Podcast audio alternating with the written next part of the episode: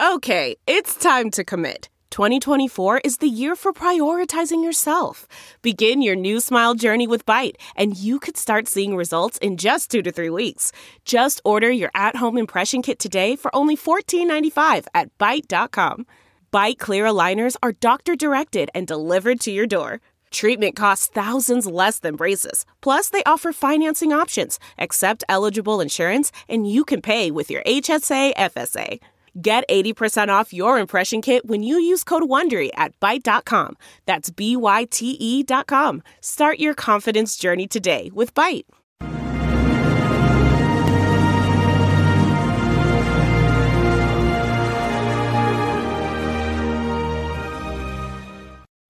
Hello there, everyone. Judge Andrew Napolitano here, judging freedom. Today is Tuesday, January 8. It's about 1.40 in the afternoon here on the east coast of the United States. And we we learned late last night that one of the Michigan Wolverines is going to plead guilty. No, this is not a, an athletic team.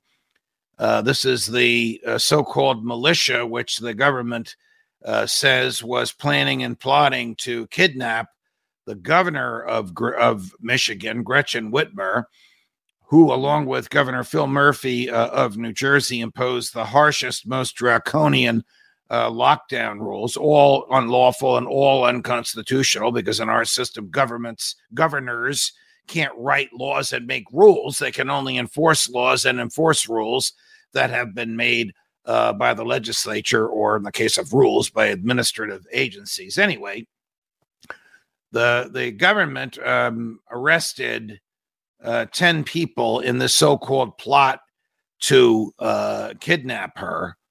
There were 18 people involved in the plot. Eight of them were undercover agents, either uh, FBI agents working undercover or cooperating witnesses whose job it was to entrap the others. Why is this newsworthy? Because we've known this for a while.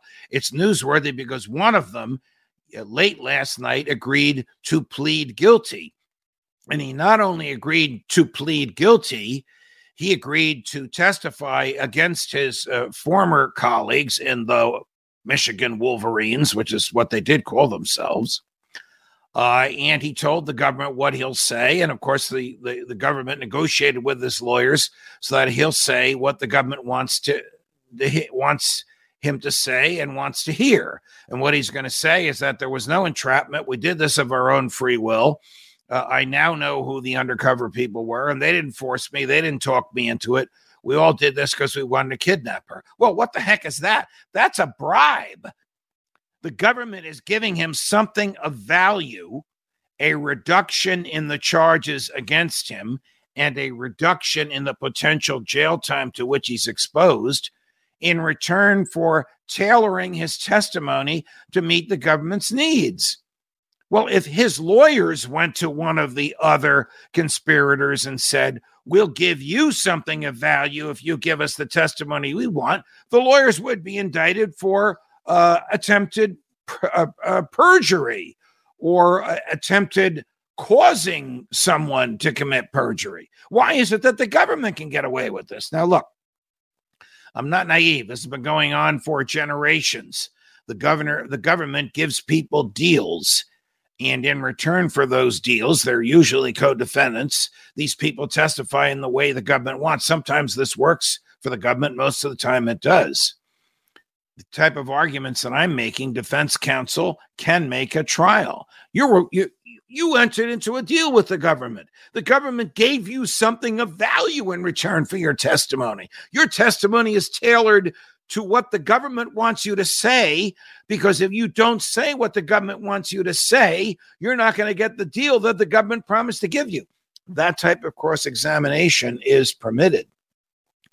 But the court should throw these cases out because when the government bribes a witness, the witness is inherently unworthy of belief and the government is unworthy of being prosecutors because bribery is a federal crime.